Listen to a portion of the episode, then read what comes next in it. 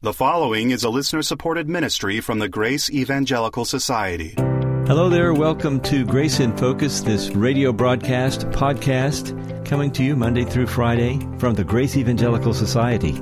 You are welcome to study with us as we look at the book of Habakkuk today. We just started this series last time, and we will actually start looking at the text today. The more things change, the more they stay the same.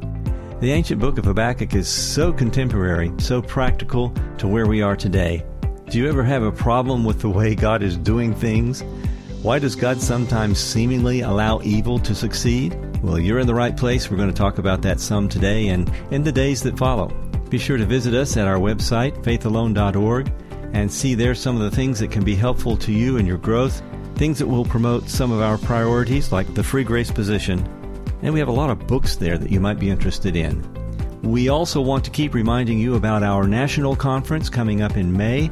That is May the 22nd through the 25th. Hope you'll put that on your calendar. Right now is the time to be planning for that, and you can register right there on our website. It is always a wonderful time. You'll meet some of the friendliest Christians in all of the world and hear some great teaching, eat some great food, have some great fellowship during those days. I hope you'll join us May the 22nd to the 25th, and it's held at Camp Copass in Denton, Texas, right near to our headquarters.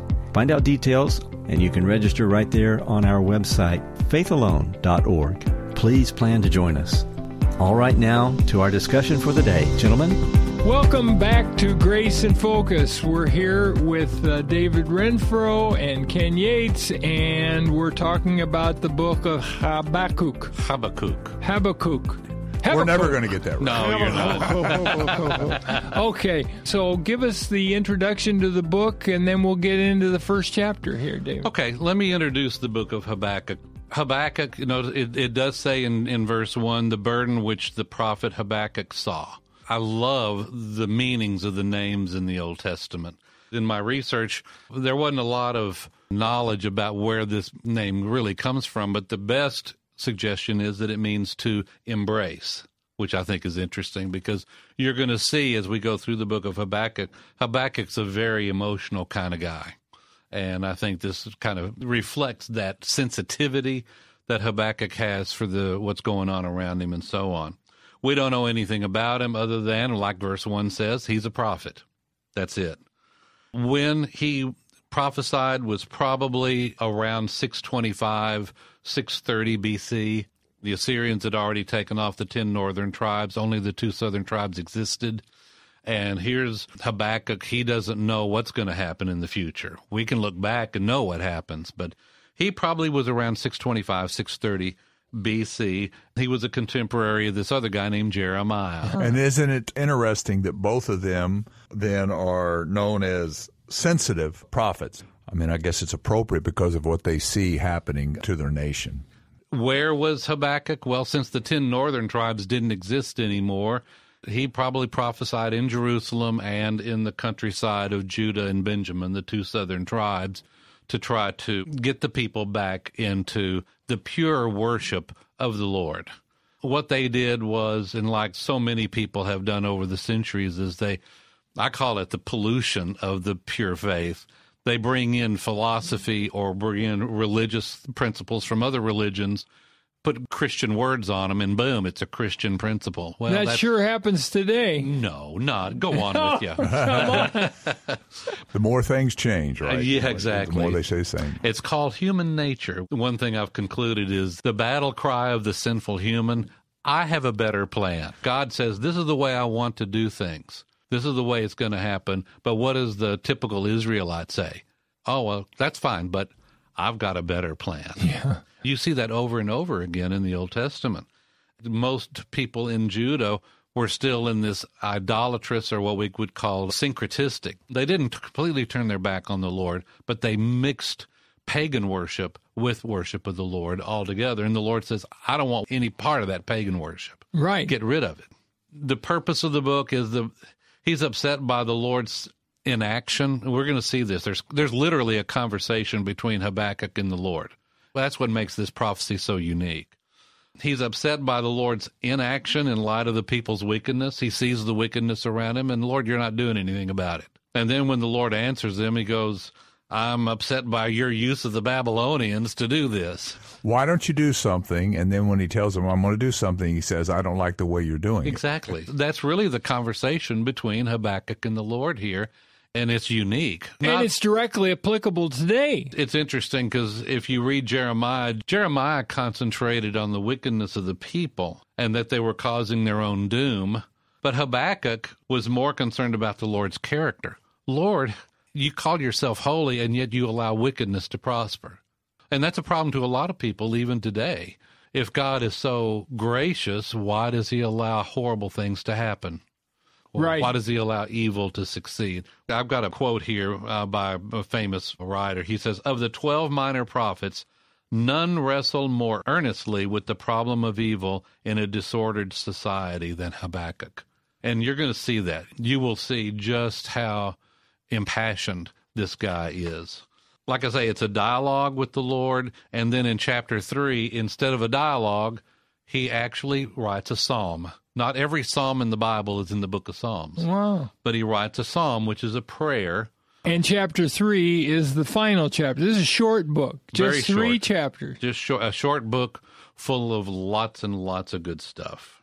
And the ending of the book is some of the mo- some of the verses most well known from the minor prophets. Exactly. And also very, very worthy of being memorized. Yes. And uh, just on a little preview of where we're going, at the end of chapter 3 he says, Though the fig tree may not blossom, nor fruit be on the vines, though the labor of the olive may fail, and the field yield no food, though the flock may be cut off from the fold, and there may be no herd in the stalls, yet I will rejoice in the Lord, and I will joy in the God of my salvation. That's quite an amazing statement. Yeah, it actually has like a preview and a conclusion that you see in a lot of the Psalms, in the book of Psalms, which I think is fascinating. Right. It's fascinating to, to read somebody so impassioned that actually has the same issues, the same struggles that we have when we look at our evil society around us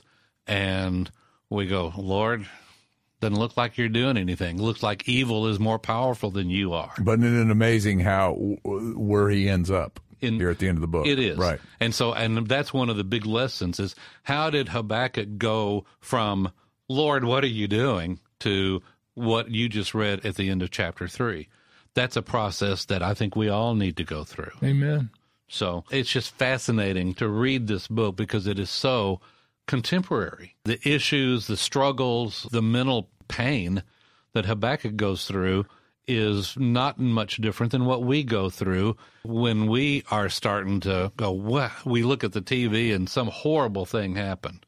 What's, what goes on in our minds as a Bible believing Christian?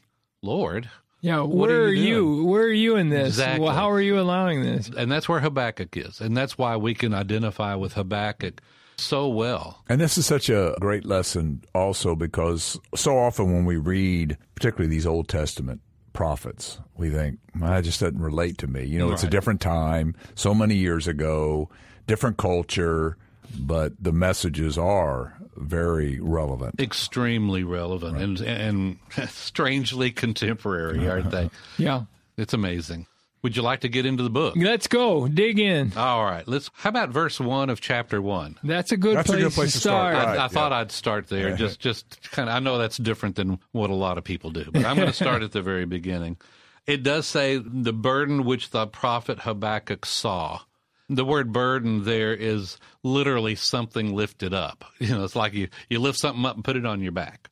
That's the picture here. It was a burden to Habakkuk in a lot of ways because he was burdened with all the stuff we've been talking about, the seeming bad things going on in the culture, and him essentially saying, The Lord doing nothing. That was a burden to him. And then he starts the conversation. What's interesting, and, and you can think your way through the book very easily, starting in verse 2, is Habakkuk's first question. And that goes through verse 4 of chapter 1. After that is the Lord's first answer. And we'll talk about that in, later. And then, based on the Lord's first answer, Habakkuk has a second question. And then the Lord has a second answer. And it was after that second answer that we get chapter 3, hmm. this incredible psalm that Habakkuk writes. So the first question is pretty much what a lot of people say How long? oh Lord, which is Yahweh, you know, where we get the word Jehovah and all that, but it's you know, it's the covenant name for the Lord. He's not using the the name of the creator God, which is Elohim. He's using the covenant name. Lord, you and I are in a covenant relationship. We are your covenant people. Mm-hmm. And he's, oh Lord, how long shall I cry? And you will not hear. What does that tell you? He's been praying a lot, and he's not getting the answer that he expects. He's not. He's, not, not, getting, getting any answer. No answer whatsoever. He doesn't understand what's going on. Why this is able to keep going on the way it is. Exactly. Right. From his perspective, there is miserable things going on amongst his covenant people, and the Lord's doing nothing about it. That's at this point. This is Habakkuk's perspective. Because um, the covenant, correct me if I'm wrong, the covenant there, the Mosaic covenant is if you do evil, I'm going to discipline you. I'm yes. going to rectify this. Right. Uh, that's the covenant that we have. I will bless you if you do good, mm-hmm. godly things. I will discipline you if you don't. So, okay, they're not. So, what's going on? Yeah. At this point, Habakkuk is, is questioning what he knows of the Old Testament law. The Lord said exactly what you said, Ken. If you do bad, I will discipline you. I will, you know, and it's not that I, I want to destroy you forever and all that. I'm going to judge you as a way to correct what's going on in the in the nation. And so, you know, this is where Habakkuk starts. He starts with, Lord, how long am I going to have to cry out to you? And you will not hear. Even cry out to you violence, and you will not save. Of course, the word save there means deliver or rescue from all this violence and all this stuff. Right. That's absolutely right. So I guess in the next show, we'll take a look at the rest of Habakkuk's first question and then how the Lord answers him. That sounds great. And let's all keep, keep grace in focus. Thank you both for that great discussion. Would you be interested in some free ebooks on topics you hear on this program? Well, if you are, you need to come visit us at faithalone.org that's faithalone.org. On the site, we've got all kinds of free materials, but one of our popular options is our free ebooks on a range of subjects. They're designed to help you mature and grow in your understanding of the faith and Scripture. So come visit us at faithalone.org. That's faithalone.org. We are so thankful for our financial partners who keep us on the air. Every gift is tax deductible and very much appreciated. If you'd like to find out how you can give, go to faithalone.org. Would you like to have a chat with Dr. Bob or one of the guests here on the program? Let me tell you how to reach out to the team. You can get us on our email address, which is radio at faithalone.org. That's radio at faithalone.org. On the next Grace in Focus, our discussion leaders will continue their brief exegetical study of the minor prophet Habakkuk. Have you ever had a conversation with God about the way He seems to be working things out? Well, join us as Habakkuk continues his conversation with God. See you next time. This is the Grace Evangelical Society reminding you to always keep grace in focus. The proceeding has been a listener supported ministry from the Grace Evangelical Society.